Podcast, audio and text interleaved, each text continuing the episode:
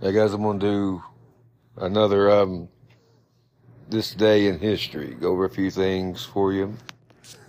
Tell you about some of the things that happened on November 21st.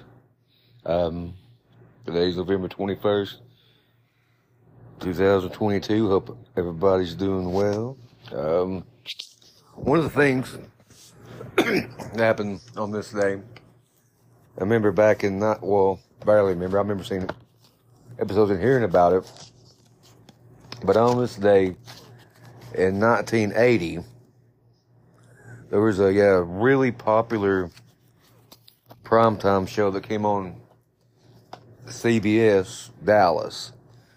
It was about the Ewing family in uh, in Texas. They were all oil millionaires, and it was um, the, the evil guy in this little drama. It's basically a nighttime soap opera. Was J.R. Ewing, and then his brother brother Bobby was a good guy, and um, Gary, also their bro- their other brother. Um, in the last show of previous season,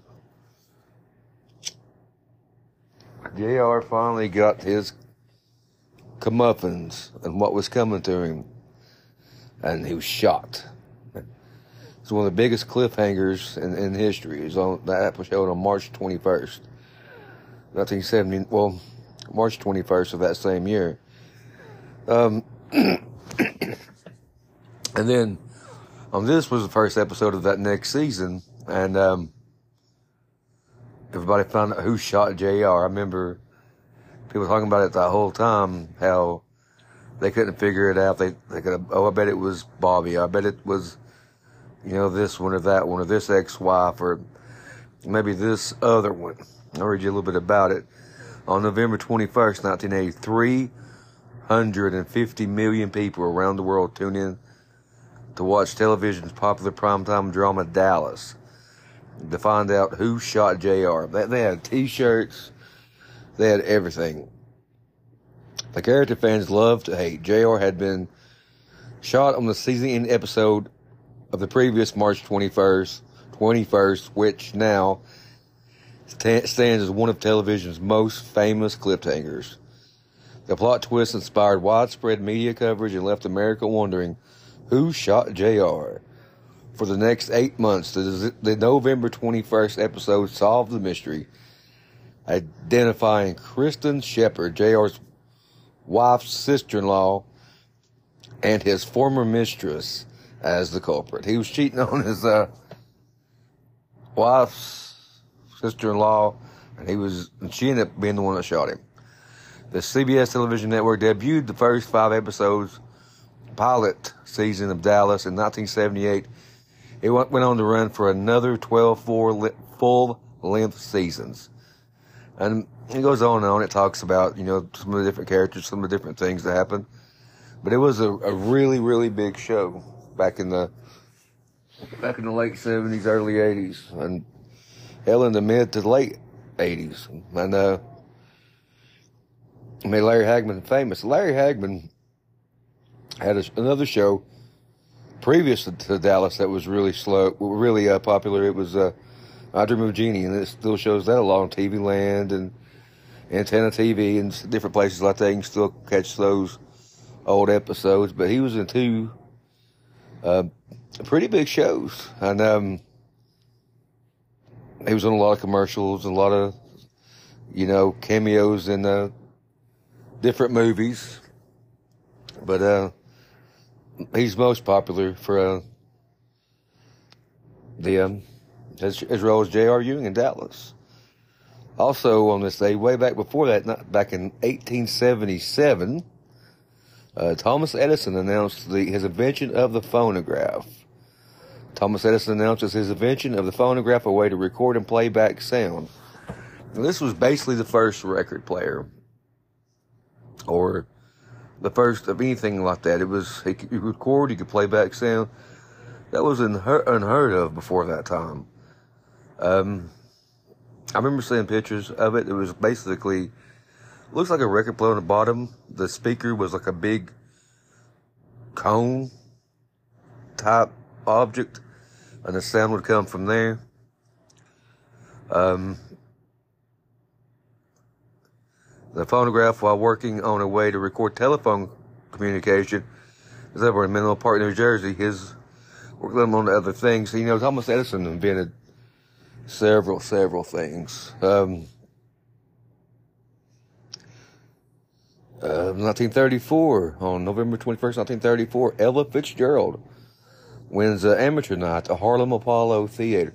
Harlem Apollo Theater is a famous, famous Theo theater in, in Harlem in New York. A lot of um, black comedians and black singers from the day, jazz singers, comedians that really, especially back in the 30s, weren't really welcome anywhere else. Uh, made a home out of the Apollo Theater. And it, Apollo Theater is, I think it's still open to this day. And they still have acts coming through there. And, uh, Candyman, if you're not doing too good, they'll literally, the show will literally buoy you up stage. And the Candyman comes out with his hook dancing out. And he'll grab you with the hook and pull you off the stage. Um, it was basically that. Um, 1783, men fly over Paris in a hot air balloon. Uh, French physician Jean Francois Pilatre de Rozier, and uh, basically went went over Paris in a hot air balloon, which is you know big deal of time. It was basically a 25 minute flight. In 1864, President Lincoln allegedly writes, writes to a mother of the Civil War casualties. Legend holds that November 21st, 19, 1864, Abraham Lincoln poses a letter to Lydia Bixby, a widow and mother of five men who had been killed in the Civil War. A copy of the letter was then published in the Boston Evening Transcript on November 25th, signed Abraham Lincoln. But basically, this uh, mother, her her husband, and uh, her, this woman's husband and four sons were all killed in the new, in the Civil War. Upon hearing about this, Lincoln wrote a letter to her um, expressing his his sorrow for this, and that letter was later found and um, memorized. In 1976, on this day, Rocky, the first Rocky comes out in theaters. Sylvester Stallone, you know, had a hard time getting this movie made. But once it, it debuted and came out, then it went crazy. It was Sylvester Stallone's first movie, and it made him a megastar. I'll read a little bit about that. November 21st, 1976, Rocky starring Sylvester Stallone as the underdog prize fighter Rocky Balboa debuts in New York City. The movie, which opened in theaters across the United States on December 3rd, 1976, was huge box office hit and received 10 Academy Award nominations, um, including Best Actor, Best Original Screenplay. For the little known Stallone, Rocky ultimately took home three Oscars, including one for Best Picture and made Stallone one of the biggest stars in Hollywood. Sylvester Stallone was born on July 6, 1946, in New York City. By the early 1970s, he had begun his professional acting career, appearing, appearing in off Broadway shows and bit movie roles. Frustrated by the lack of success, Stallone penning screenplays including The Lords of Flatbush in 1974 in which he co-starred with another relatively unknown young actor named Henry Winkler, as you all know, went on to be the Fonz in Happy Days. And uh, Stallone's career was transformed after the success of his next screenplay, Ro- screenplay Rocky, in which he insisted on playing the lead. Produced on a shoestring budget, the film told the story of Rocky Balboa, a small time, down on his luck Philadelphia boxer who works as a debt collector for a loan shark before getting a shot at the World Heavyweight Championship. Rocky included such memorable lines as Yo, Adrian!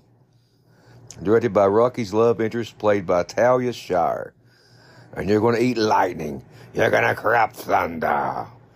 As well as the now iconic scene in which Rocky takes a training run up and down the steps of the Philadelphia Museum of Art. The movie's theme song, Gonna Fly Now, plays. Stallone went on to write and star in five more Rocky movies.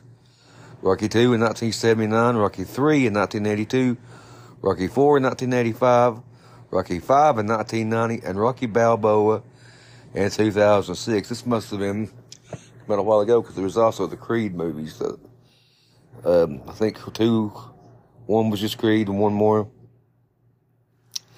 Uh, something else Creed. Uh, let's see. Uh, what else we got?